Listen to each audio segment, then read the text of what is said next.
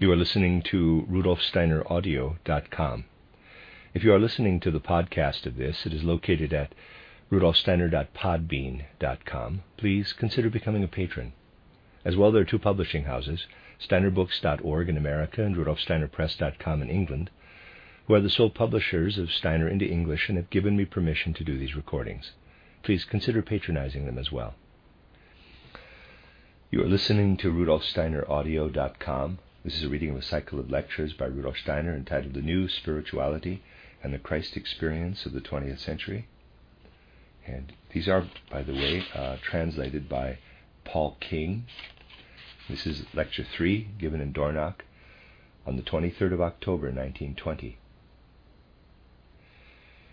Yesterday I drew attention again, but from a different point of view, to the one we have taken for some time in the past to the differentiation that exists among the peoples of the present civilized world. I indicated how the individualization of the human being in the fifth post Atlantean epoch is guided by spiritual beings.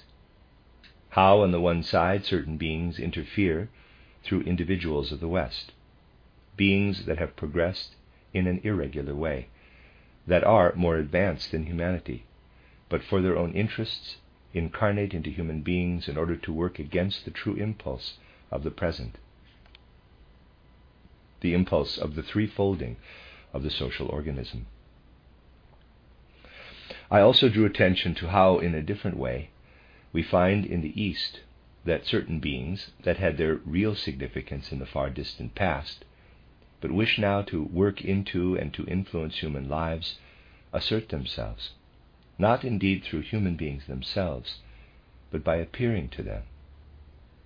We spoke of how these beings influence Eastern human beings, be it more or less consciously, by virtue of the particular soul configuration of the people living in the Orient. By working as imaginations into the consciousness of certain human beings of the East, perhaps by working during sleep into the human I and astral body, and then asserting themselves, without the people realizing it, in the after effects during waking.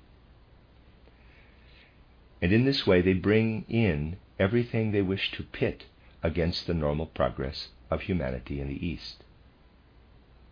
Thus, we can say, for a long time in the West, a kind of earth boundness has, in a certain sense, been prepared in such human beings as I described yesterday who are dispersed there and who take leading positions, particularly in sects and in secret societies and the like. In the East, there are also certain leading personalities who, under the influence of beings from the past, who appear to them in imaginations, put into practice in present cultural development what these beings introduce. If one wants to understand how the human beings of the European center are wedged in, as it were, between the West and the East, one must look more closely into the underlying spiritual conditions. And at everything in the physical sense world that expresses itself out of these spiritual conditions. I have drawn your attention from the most varied points of view to how the life of the ancient Orient was, in the main, a spiritual life. How the human being of the ancient Orient had a highly developed spiritual life that flowed from a direct perception of the spiritual worlds. How this spiritual life then lived on as a heritage, how it existed in Greece, primarily as artistic beauty, but also as a certain insight, and how already in Greece there mingled in with it what then became Aristotelianism, what was already intellectual, dialectical thinking. So, what came from Oriental wisdom penetrated then into Western civilization. And with the exception of what stems from natural science and what can stem from the modern anthroposophically oriented spiritual science, everything that exists in Western civilization as spiritual life is basically an inheritance from the ancient Orient. But this spiritual life is in fact completely decadent. This spiritual life is of such a nature that it lacks strength, lacks impetus. The human being is, to be sure, guided to the spiritual world through it, but can no longer find a link between what he believes about the spiritual world and what happens here on earth. This shows itself most strongly in Anglo Saxon Puritanism, in which a faith completely estranged from the world has secured itself a place alongside worldly activities. It is directed toward entirely abstract spiritual regions and basically does not take the trouble to confront and come to terms with the external physical world of the senses.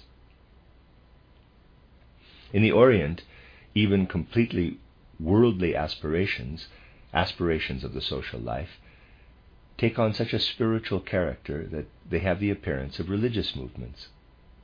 And the mo- momentum of Bolshevism in the East, for example, is to be traced to the fact that it is actually conceived by the people of the East, even by the Russian people, as a religious movement.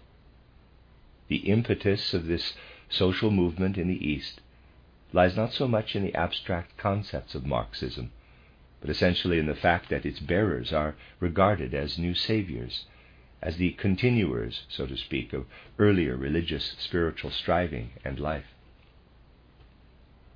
From the Roman culture, and even already from the Hellenistic culture, there developed, as we know, what took hold of the human beings of the center most of all the dialectical element, the element of political, legal, militaristic thinking.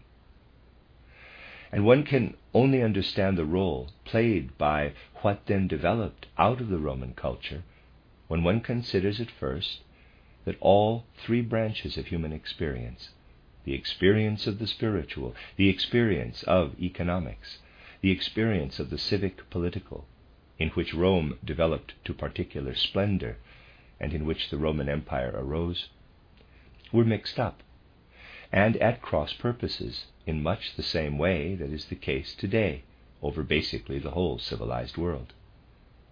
Rome ended in complete decadence, brought about essentially by the fact that in the Roman Empire the untenable situation arose which always arises when these three human activities spiritual life, political life, and economic life get mixed up chaotically with one another it can truly be said that the Roman Empire, and particularly the Byzantine Empire, were a kind of symbol of the decay of the fourth post Atlantean epoch, the Greco Roman epoch. We need only consider that of the 107 Eastern Roman emperors, only 34 died in their beds. The others were either poisoned or maimed and died in prison, or left prison to join monasteries or the like. And out of the decline of the Roman world in southern Europe developed something which then streamed northward in three branches. And there's a diagram. Here, to begin with, we have the western branch. I shall not go today into the historical details of what developed throughout the Middle Ages out of the older development of humanity, but I should like to draw your attention to a few things the characteristic phenomenon of Western development, of development in the more southerly Western regions to begin with, is that Roman culture spreads as a sum total of people toward Spain, over present day France, and also over a part of Britain. These were Roman people who developed in this direction. But all this was interpenetrated by what entered into these Roman peoples through the migrations of Germanic tribes of various kinds. And here we find a singular phenomenon. We find that Germanic peoples force their way into the Roman element, and that something then arises there which can only be characterized by saying, human beings of Germanic nature penetrated into the Roman element. Rome as such, the Roman human being, went under. But what remained of the Roman culture, what took shape, that is, through the intersection of these two lines, and formed the Spanish, the French, and also a part of the British population, is essentially Germanic blood overlain by the Roman language element. it can only really be understood by looking at it in this way. This human being, as regards his soul configuration, his direction of perceiving, feeling, and willing, is descended from what, as the Germanic element, moved in the stream of the migrations from east to west.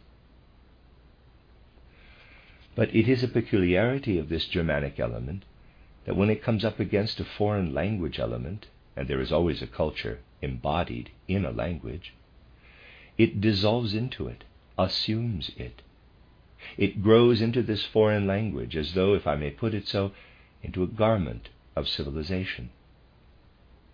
What lives in the west of Europe as the Latin race has fundamentally nothing in it of Latin blood. But it has grown into what, embodied in the language, has streamed up to it there. For it lay in the nature of the Latin, of the Roman element, to assert itself beyond the purely human in the course of world evolution. This is why the concept of one's will and testament first arose in Rome, the assertion of egoism beyond death. The wish to extend one's will beyond death led to the concept of the will and testament.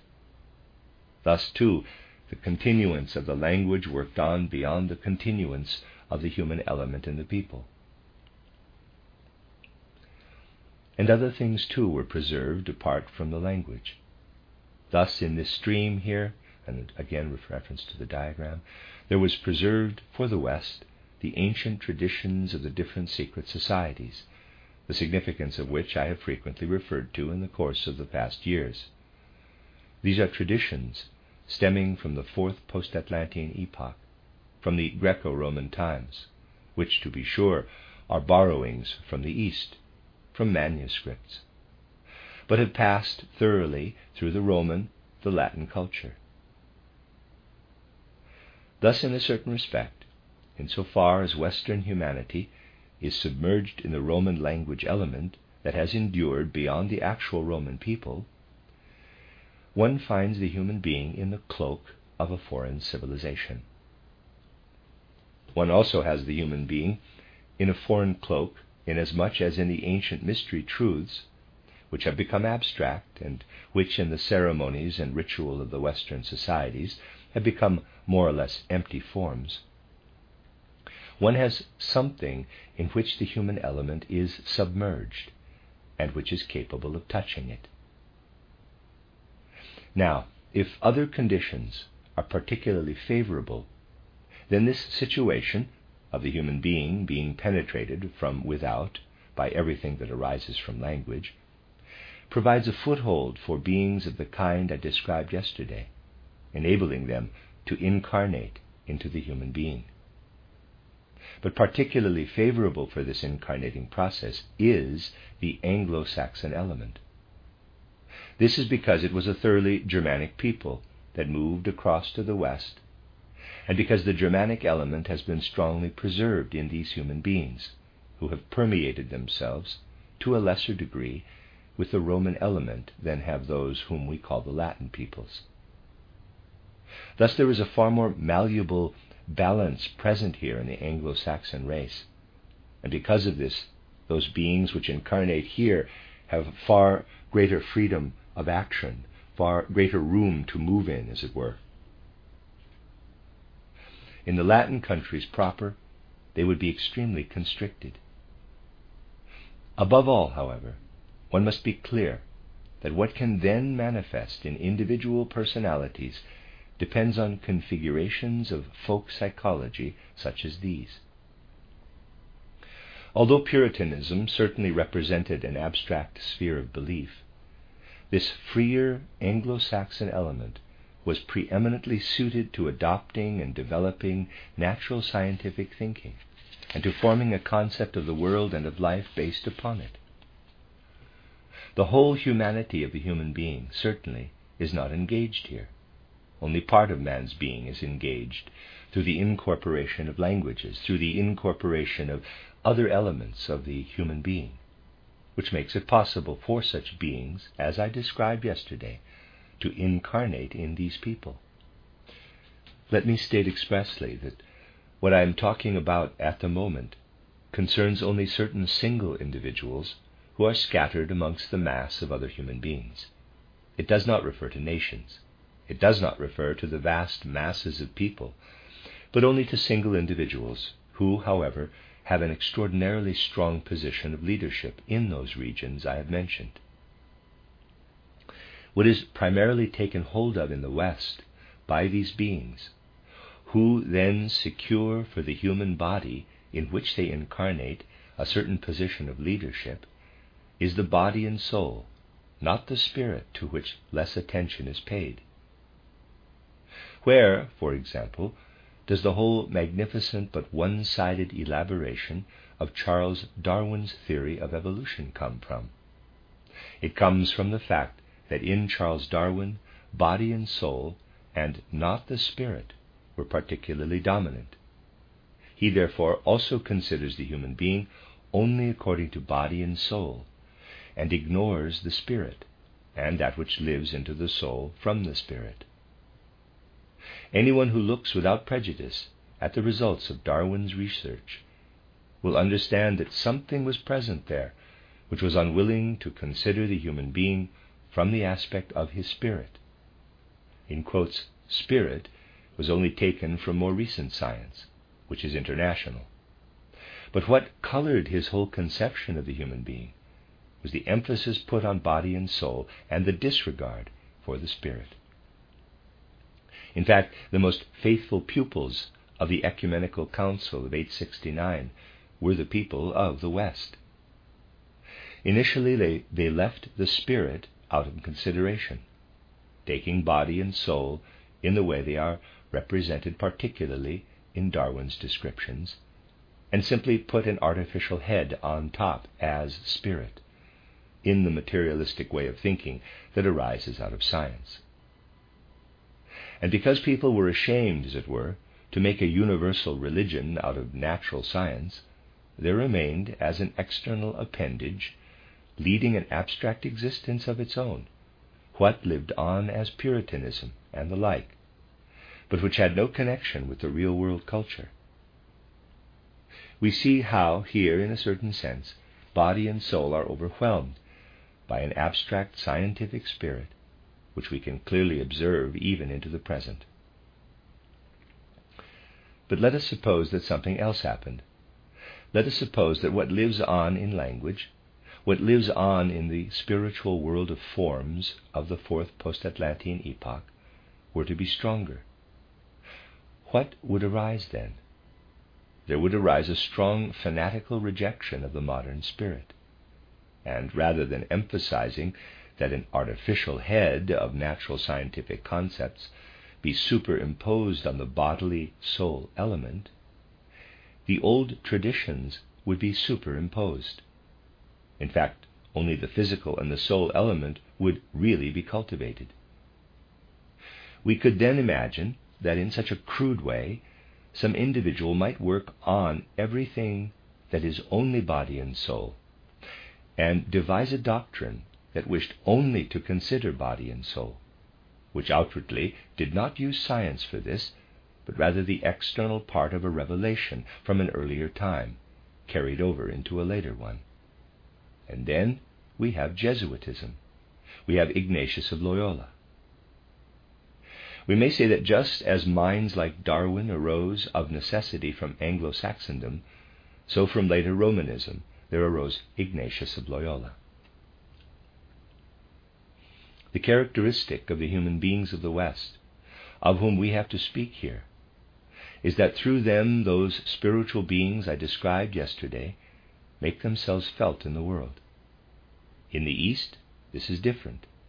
A different stream moves toward the East. And again, see the same diagram.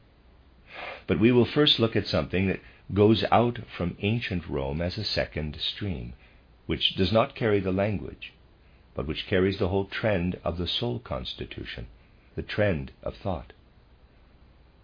The language goes more to the west, and through this we get all the phenomena of which I have just spoken. The direction of thought, on the other hand, moves more toward the center of Europe. But it unites there with what lives there with the essential Germanic element, namely a certain wish to be one with the language. But it is possible to maintain this wish to be one with the language only as long as the people who live in that language remain together. When the Goths, the Vandals, and so on moved westward, they were immersed in the Latin element. This, quote, being one with the language, quote, only remained in the center of Europe. This means that in Central Europe the language is indeed not bound particularly strongly to human beings, but is nevertheless bound more strongly than was the case in the Roman people, who are now lost, but who have passed their language on.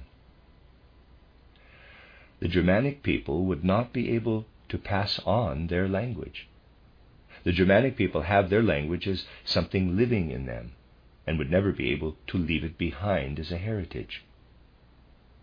This language can only continue to live as long as it is bound together with the human being.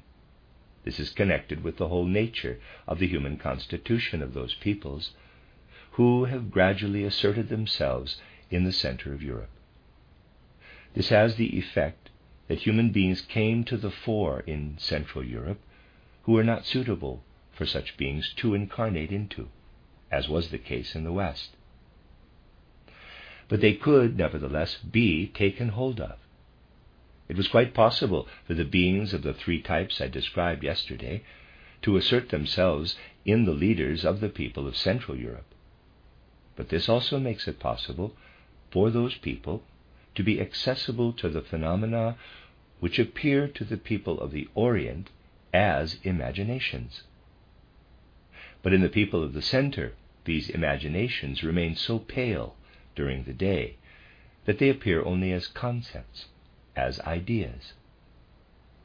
The same applies also to what has its origin in those beings who incarnate in human beings and who play such a great role in individuals of the West. They cannot have the same effect here, but nevertheless give the whole human being a certain tendency. It is particularly the case in human beings of the center that over the course of centuries it was barely possible for any individual who attained to any sort of significance to save himself from the embodiment of the spirits of the West on the one side and from the spirits of the East on the other. This always caused a kind of schism in these people. To describe these human beings of the center in their true nature, we can say, when they were awake, there was working in them something of the attacks of the spirits of the West, which influenced their desires, their instincts, lived in their will, and crippled it. When these individuals slept, when the astral body and the I were separated, beings asserted themselves in them of the kind that often worked unconsciously on human beings of the Orient, appearing in imaginations. And one only needs to choose a highly characteristic personality from the civilization of the center, and one will be able to touch, almost as it were with one's bare hands, the fact that this is as I have described it. One only needs to take Goethe. Take everything that lived in Goethe from the attacks of the spirits of the West that asserted themselves in his will, that surged particularly in the young Goethe, and which one senses strongly when one reads the scenes which gushed from Goethe in his youth of title Faust or title The Wandering Jew. And then you see how, on the other hand, Goethe reached calm inner clarity. For the element of the Orient that tends merely to the spirit and soul was mastered in him, was permeated with this will element. You see how in old age he turns in part two of Faust more toward imaginations. But a cleft is nevertheless there. It is difficult to find a bridge between the style of part one of Faust and the style of part two. And look at the living Goethe himself, who grows from the impulses of the West who, as it were, is tormented by the spirits of the West, and who, as a young man, comforts himself with what, after all, also contains a great deal of the West, the Gothic style. But here there emerges a striving toward the spirits of the past, to those spirits which were at work in Greece, and also more, most especially in the Gothic style, but which nonetheless were basically the successors of those spirits, which one inspired, which once inspired the Oriental at the time when he came to his great ancient wisdom. And coming to the 1780s, we see how he can no longer bear the spirits of the West, how they torment him. And he tries to balance this by moving to the south in order to absorb there what can come from the other side. This is just what gives the leading personalities of the center, and the other human beings, of course, follow these leaders, their characteristic stamp. The human beings of the center were thereby particularly prepared for the coming to prominence of the one thing that is important for the whole evolution of humanity. One can observe this best in a mind such as Hegel. If you take Hegel's philosophy, you find, I have often mentioned this here, that this philosophy develops in every respect toward the spirit. Yet nowhere in Hegel do you find anything that goes beyond the physical sense life. Instead of a real teaching on the spirit, you find logical dialectics as the first part of his philosophy. His philosophy of nature is merely a sum of abstractions of what lives in the human being himself. And you find what is supposed to be treated by psychology presented in the third part of Hegel's philosophy. But what comes out of it is nothing other than what the human being lives through beneath, between birth and death which is then compressed into history. Nowhere in Hegel is it a matter of the eternal in the human being entering into an existence before birth or after death, nor can its justification be found anywhere. This is the one thing that the human beings, the most outstanding human beings of the center, give weight to. The fact that the human being as he lives here between birth and death, consists of body, soul, and spirit. For the human beings of the sense world, for our physical world, soul and spirit should be made manifest by these people of the center. As soon as we move to the east, we find that soul and spirit predominate, just as in the west it is primarily body and soul. Thus, this rising up to imaginations is natural and even if they do not come to consciousness, they nevertheless still work into the consciousness. The whole disposition of thinking in the human being of the East is such that it tends toward imaginations, even if at times these imaginations are taken hold of in abstract concepts, as in Soloviev. And a third branch extends from Rome toward the north and into the east via Byzantium, what was together, though chaotically, in Rome, now divides to a certain extent into three separate branches. It diverges and moves to the west, where a new element of economics establishes itself as something especially appropriate for the new age, finding close affinity with natural science. It moves also to the east and progresses from the ancient primal wisdom into decadence there develops that which is the spiritual in religious form. All this happens, of course, in parallel. And toward the center there develops what is political militaristic, civic judicial, which also naturally spreads into different areas. But we must keep the characteristic branches in mind. The further eastward we go, the more do we see how the people of the East are not bound up with their language in the same way that the Germanic peoples are. The Germanic peoples really live in their language as long as they have it. Just study the strange course of the Germanic humanity of Central Europe.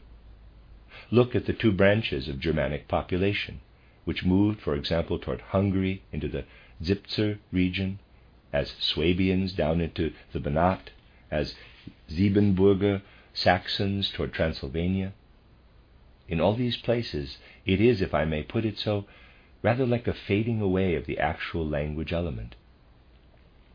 Everywhere these people allow themselves to be absorbed by the foreign language into which they merge.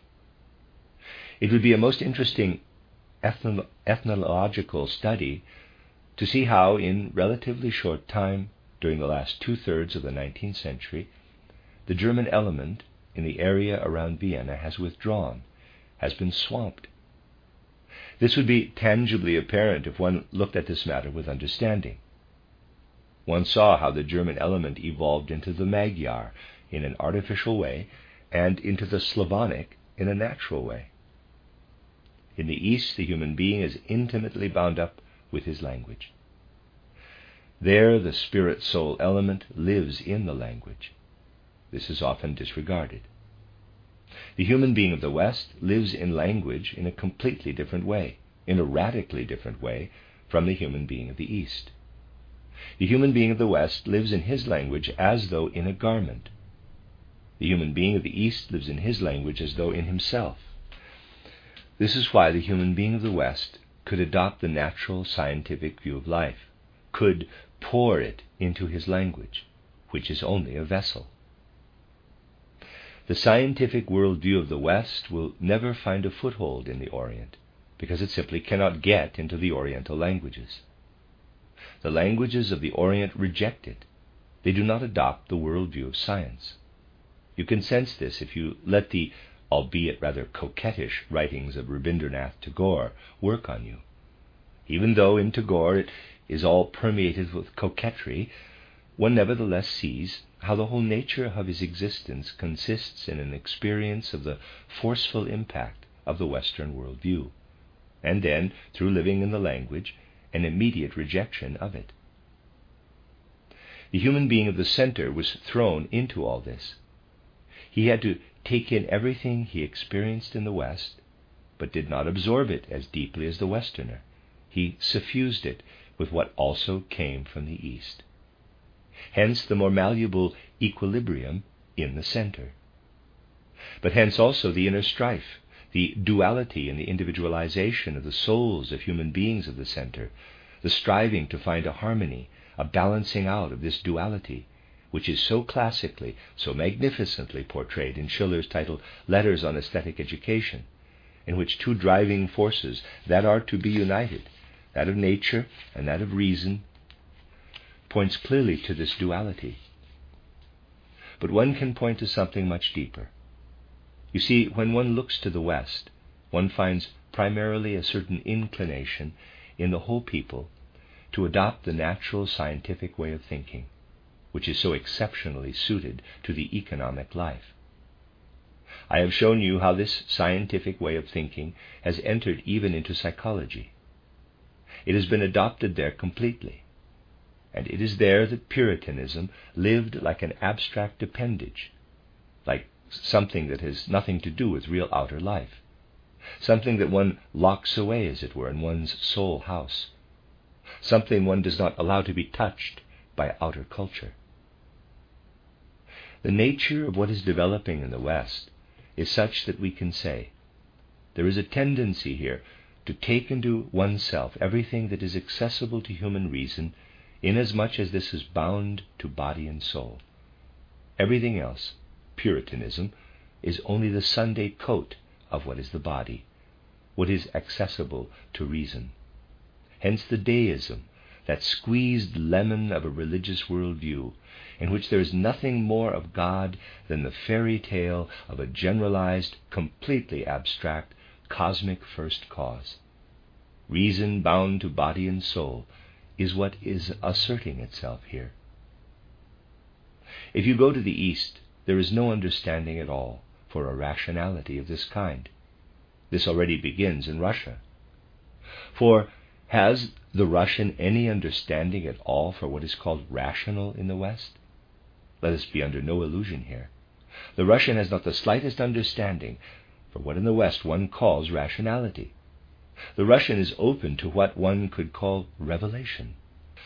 Fundamentally, he takes up as the content of his soul everything that comes to him by virtue of a kind of revelation. Reason, even when he says the word, copying it from Western human beings, is something of which he understands nothing. That is, he does not feel in this word what Western people feel. But what can be felt when one speaks of revelations, of the descent of truths from the supersensible worlds into human beings, this he understands well. Through the nature of what is spoken of in the West, and Puritanism is indeed good proof of this, one sees that there is by nature not the slightest understanding for what one must refer to as the relation of the Russian, and even more so of the Oriental, of the Asiatic human being, of the relation in general of the human being to the spiritual world. In the West, there is not the slightest understanding for this, that this is something quite different from what is given through reason. It is something which, going out from the Spirit, takes hold of the human being and permeates him in a living way. And in the human being of Central Europe, the situation is this. As the fifth post Atlantean epoch was approaching, around the 10th, 11th, and 12th centuries, it came then in the 15th century, the outstanding spirits of Central Europe were faced with an immense question, a question that was set them as human beings placed between West and East. A West that pulled them toward reason, and an East that pulled them toward revelation. Just study later scholasticism, the brilliant age of medieval spiritual development, from this point of view. Just study from this standpoint such spirits as Albertus Magnus, Thomas Aquinas, Duns Scotus, and so on. Compare them with such spirits as Roger Bacon, I mean the elder, who was more oriented toward the West. And you will see that a great question arose for the spirits of later Central European scholasticism from the working together of what pressed in from the West as reason and what pressed in from the East as revelation. This pressure came, on the one hand, from those spirits who wished to take hold of the human body and soul through the will, and from those spirits, on the other hand, who in the East wished to take hold of spirit and soul through imaginations. It is from this that the tenet of scholastic teaching arose that both were valid reason on the one side and revelation on the other. Reason for everything on the earth which can be acquired through the senses, and revelation for the supersensible truths which can be drawn only from the Bible and from the traditions of Christianity. One comprehends the Christian scholasticism of the Middle Ages when one perceives its most outstanding spirits as being those in whom reason from the West and revelation from the East came together. Both influences were working in the human being, and in the Middle Ages, people could only bring them together by feeling the split, the duality in themselves. In that place, high up in the small cupola, where the Germanic element is meant to be shown with its dualism, you see the elements of this duality clashing against one another in the red yellow and the black brown, the red yellow of revelation and the black brown of reason. You see there, felt in color, revealed through color, what has inspired and worked through different human cultures, and has thus come to the human being. Thus we could say that what we have now spread over the civilized world is taken hold of in the West by economic life, the element that has actually arisen only in modern times. For economic life was never such a topical question in earlier epochs as it is today. It is actually appropriate to our times. In contrast, matters of state and politics are already fading. And what was founded in the last third of the nineteenth century as the German Empire took into itself just this fading element of ancient Rome and fell to pieces because of it. This was already so at the beginning in the way it was structured, but even more so in the way it then developed. Fundamentally, this German Empire was nothing but a continuation of the civic judicial, the political element, which excelled in organizing everything, indeed, had great geniuses of organization but it wanted to also take over the economic life without having economic thinking. For everything that the economy did in this empire wanted more and more to creep into the umbrella of the state. Militarism, for example, which basically originated in France and also in Switzerland, but which had quite different forms, was politicized, as it were, in Central Europe. Central Europe could therefore take up neither an economic life nor a spiritual life, truly alive in itself and arising out of its own roots. The anti spirituality that has been organized in Central Europe in recent times is of the most terrible kind. We see everything pertaining to the spiritual life becoming more and more part of a political state. And so it came about that in Central Europe in the second decade of the 20th century, there was not a single individual left who wrote about history or similar things except as a quote, party political man. Everything which similar which excuse me, everything which came out of the universities was not objective history, but party wisdom, distinctly politically colored. And even more decadent is the spiritual life, which originates in very ancient times in the Orient. It mingled with the deluge from the west, from the center, in the measures of Peter the Great, with the native spirituality that was already in a state of decadence, expressing itself in pan Slavism, in Slav- Slavophilism. And it led finally to the creation of the present conditions from which a new spirit wishes to arise, for the old is completely decadent. Thus we see spread out over the world a new economy, jurisprudence, and political life coming to an end, and a spiritual life which has come to an end. In the West, we see how the political element has been completely absorbed by the economy, and that the spiritual element, if one disregards the unreality of Puritanism, exists only in the form of natural science.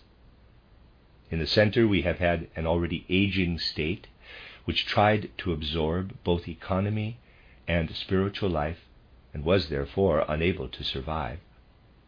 And in the East, we have nothing but the dying spirit of ancient times, which the West tries to galvanize through all manner of measures. No matter whether tried by Peter the Great or by Lenin, what wishes to come from the West galvanizes the corpse of the Eastern spirit. Salvation lies in clearly seeing that a new spirit must permeate humanity. This new spirit, which cannot be found in the Orient but only in the Occident, must put economic life, political life, and spiritual life side by side, quite distinct from one another.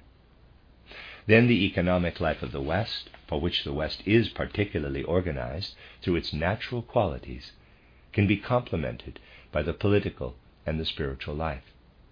Then the center can take up, beside its political life, which will be improved through quite different principles than were there in the past, if it is anthroposophically oriented, an economic and spiritual life.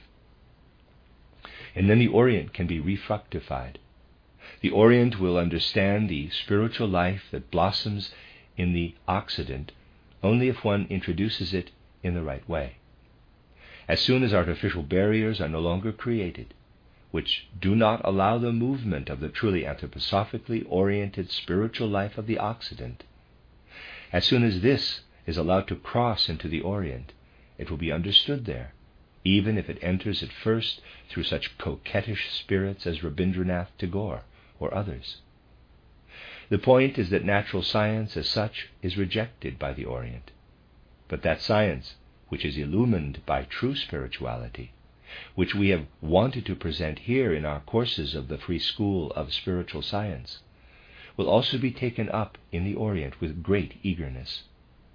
The Orient will then have a great deal of understanding for an independent spiritual life, and it will also take up an independent civic political life and an independent economic life, which it will be able to run in independence. Thus, in this threefold form of the social organism, there is a fulfillment of that which, from a rational, but at the same time also spiritual view, represents the development of the European and Asiatic world since the decline of Rome. The end of Lecture 3.